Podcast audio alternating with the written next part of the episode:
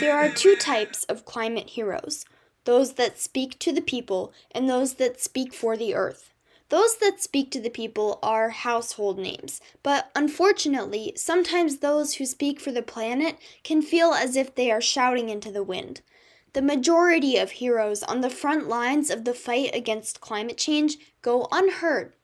Often, the voices of the communities that are most threatened by climate change are silenced by discrimination or isolation. Today, we hear from someone who would probably not call himself a climate hero, but who is nevertheless making an indelible impression on the earth through persistent and humble leadership. He is literally saving the planet one step at a time. Hussain of the Ourigane Eco Lodge is a Berber hiking guide in the high Atlas Mountains of Morocco. So we've walked with you, Hussain, for close to 56 kilometers, and you know we've weaved through um, countless villages and forested areas and seen people going about their livelihoods and collecting branches and harvesting and working hard. Um, so I'm wondering if you can tell me a little bit about how you've seen climate change affect Morocco. The climate change really affects not just Morocco but all over the world but especially in Morocco, as Morocco is one of the Africa countries, and Africa it's the driest uh, continent in all over the, the world. And we can see we can see the, the, the effect of the climate change even our, in the high atlas mountains. Like if you were here 10 15 years ago you wouldn't see these solar panels as you can see now because at that time there was enough water and people don't dig to get water, to make wells and they get water. But now, every year, we get more wells around the whole Atlas Mountains. And in the flatlands also, which is a big, a big problem. That it's the result of the climate change. As we organize, Morocco, Moroccan government has organized Uh, a, a, uh, climate change conference in 2016, which called Marrakesh COP 22, and the Moroccan government already has taken some decisions to reduce the to reduce pollution by limiting the, the plastics. Like 10 years ago, because the, the, the decision was taken from 2020, uh, uh 2010, before that, you can see plastic bags everywhere, in all over the country. We use plastic bags everywhere. If we just want to buy like five uh, sla- uh, breads, mm-hmm. then we, we use plastic bags yeah. to, to get everything from this from the as I told you before, we have these market days. Thousands of people coming from different villages to buy things, and you can find plastic bags everywhere. People selling plastic bags everywhere, so you don't take anything from like a special bag that like a, a like a environment friendly bags to to use. We just go and when we buy things and we just get plastic bags from the sellers mm-hmm. and we finish it from it then we throw it. People throw it anywhere.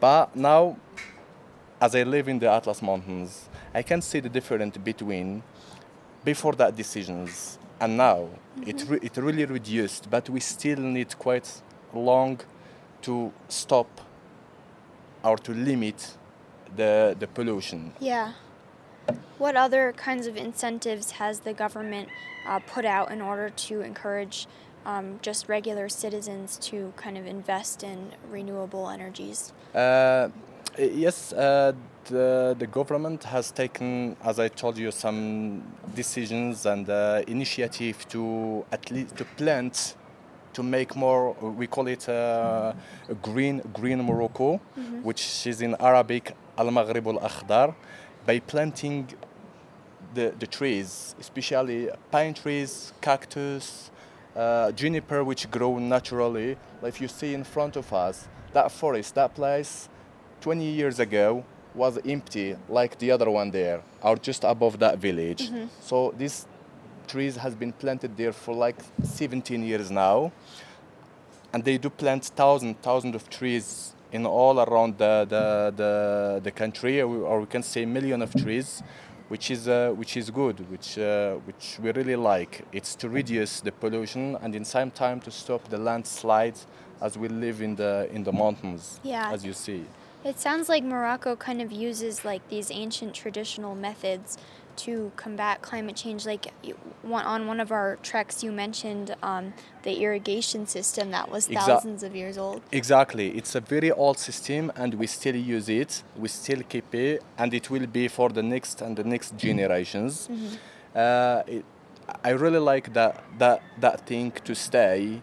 We know that's like uh, we got modern materials that we can use to irrigate our our our like uh, fields, these small terraces, but people prefer to keep the, the irrigation system as one of our it's from our culture and our, and our traditions. So and we get it from uh, like our parents and our parents get it from their parents and it's it will stay forever because we uh, if you walk around these villages then you can see many constructions in these irrigations that means it's a plan for the next and the next generations to keep and to use Yeah, hopefully, as long as the Uh, Earth yes, is still yeah around. Um, can you tell me about how climate change is affecting um, the community's access to food and water? Uh, yes, yeah. Uh, it's really it's a big change in. We can see as I am, uh, I, as I have a family, and I used to go to these market days. The prices are increasing double and triple in some things. That's because of the dryness.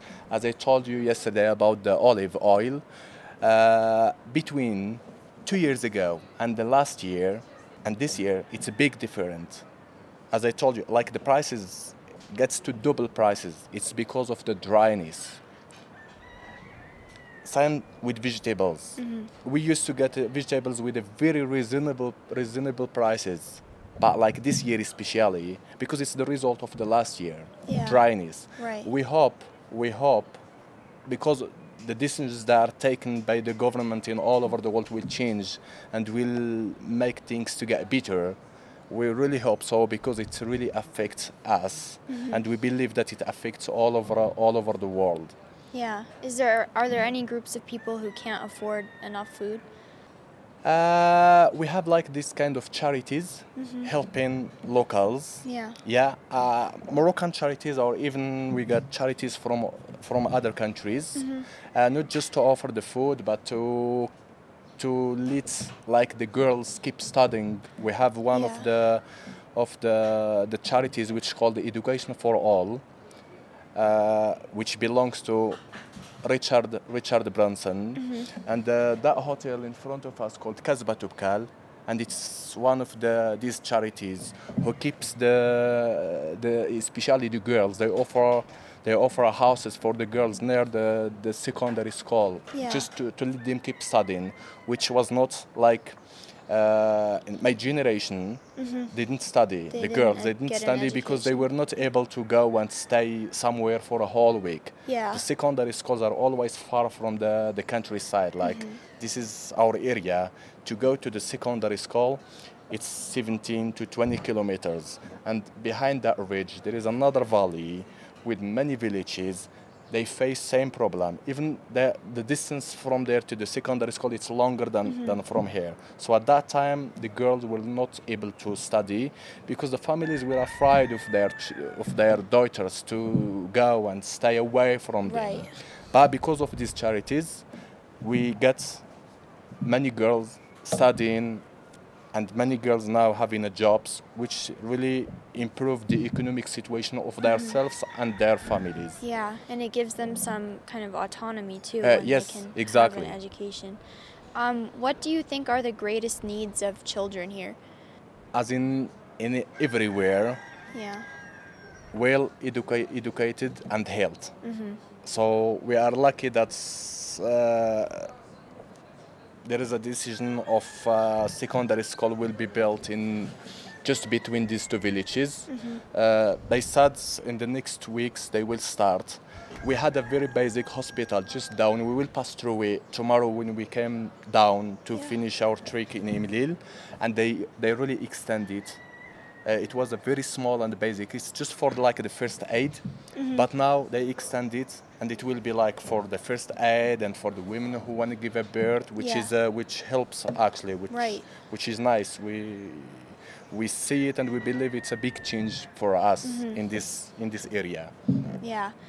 Um, do you do you know if people here in general know what climate change is? Do they learn about it in school, and do the adults like know that it's a scientific phenomenon? Exactly. Yeah, it's from school, and uh, like our life teaches us more than sometimes from the school because you get to see like uh, our like our parents told us. Do you know the we used to get like that level of snow in the winter just to get to the other side to that village. You need at least three days because of high snow but now it's getting less and we Yeah. were skiing in front of my house like where i live in front of my we were skiing there during winter but it's been quite a long time. We didn't because we don't get that much snow. Yeah. i can say uh, this three weeks ago we got that much snow but we usually get that much in december and january Right. where the temperature it's lower and then that snow can stay for longer.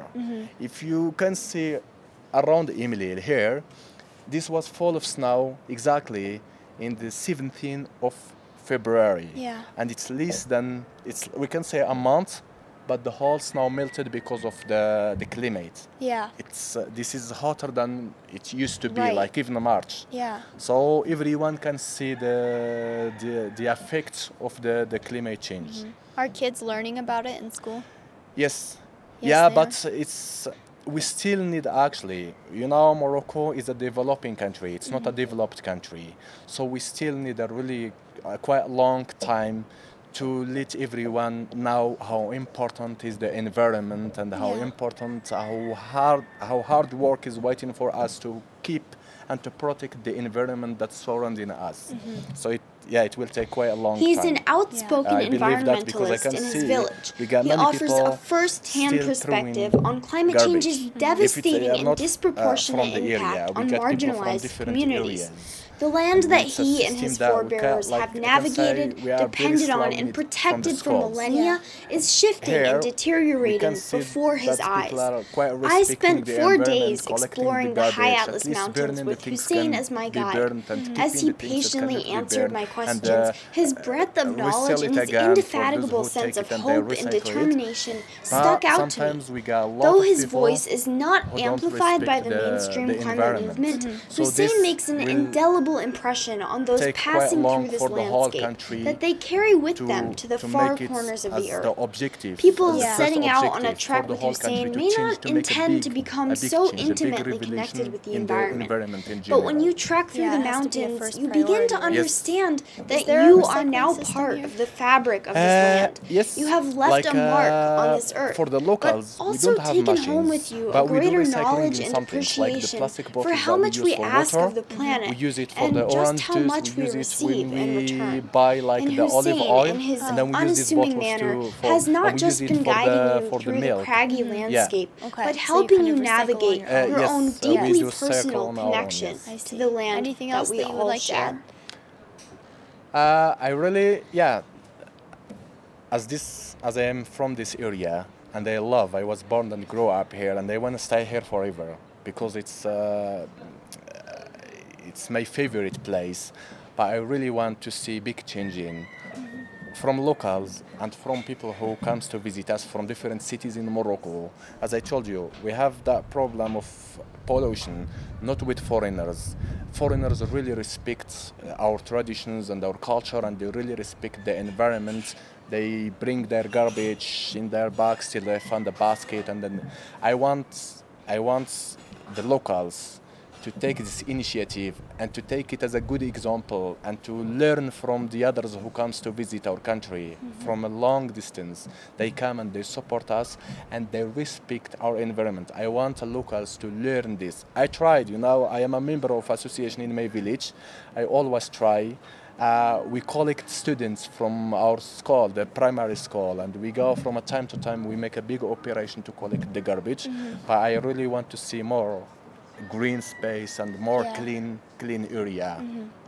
here in Toubkal National Park, Yeah. as we have the one of the biggest national parks and uh, one of the uh, the biggest tourist attractions in in whole Africa and uh, in all over the world. Uh, Yeah. This area it's very popular.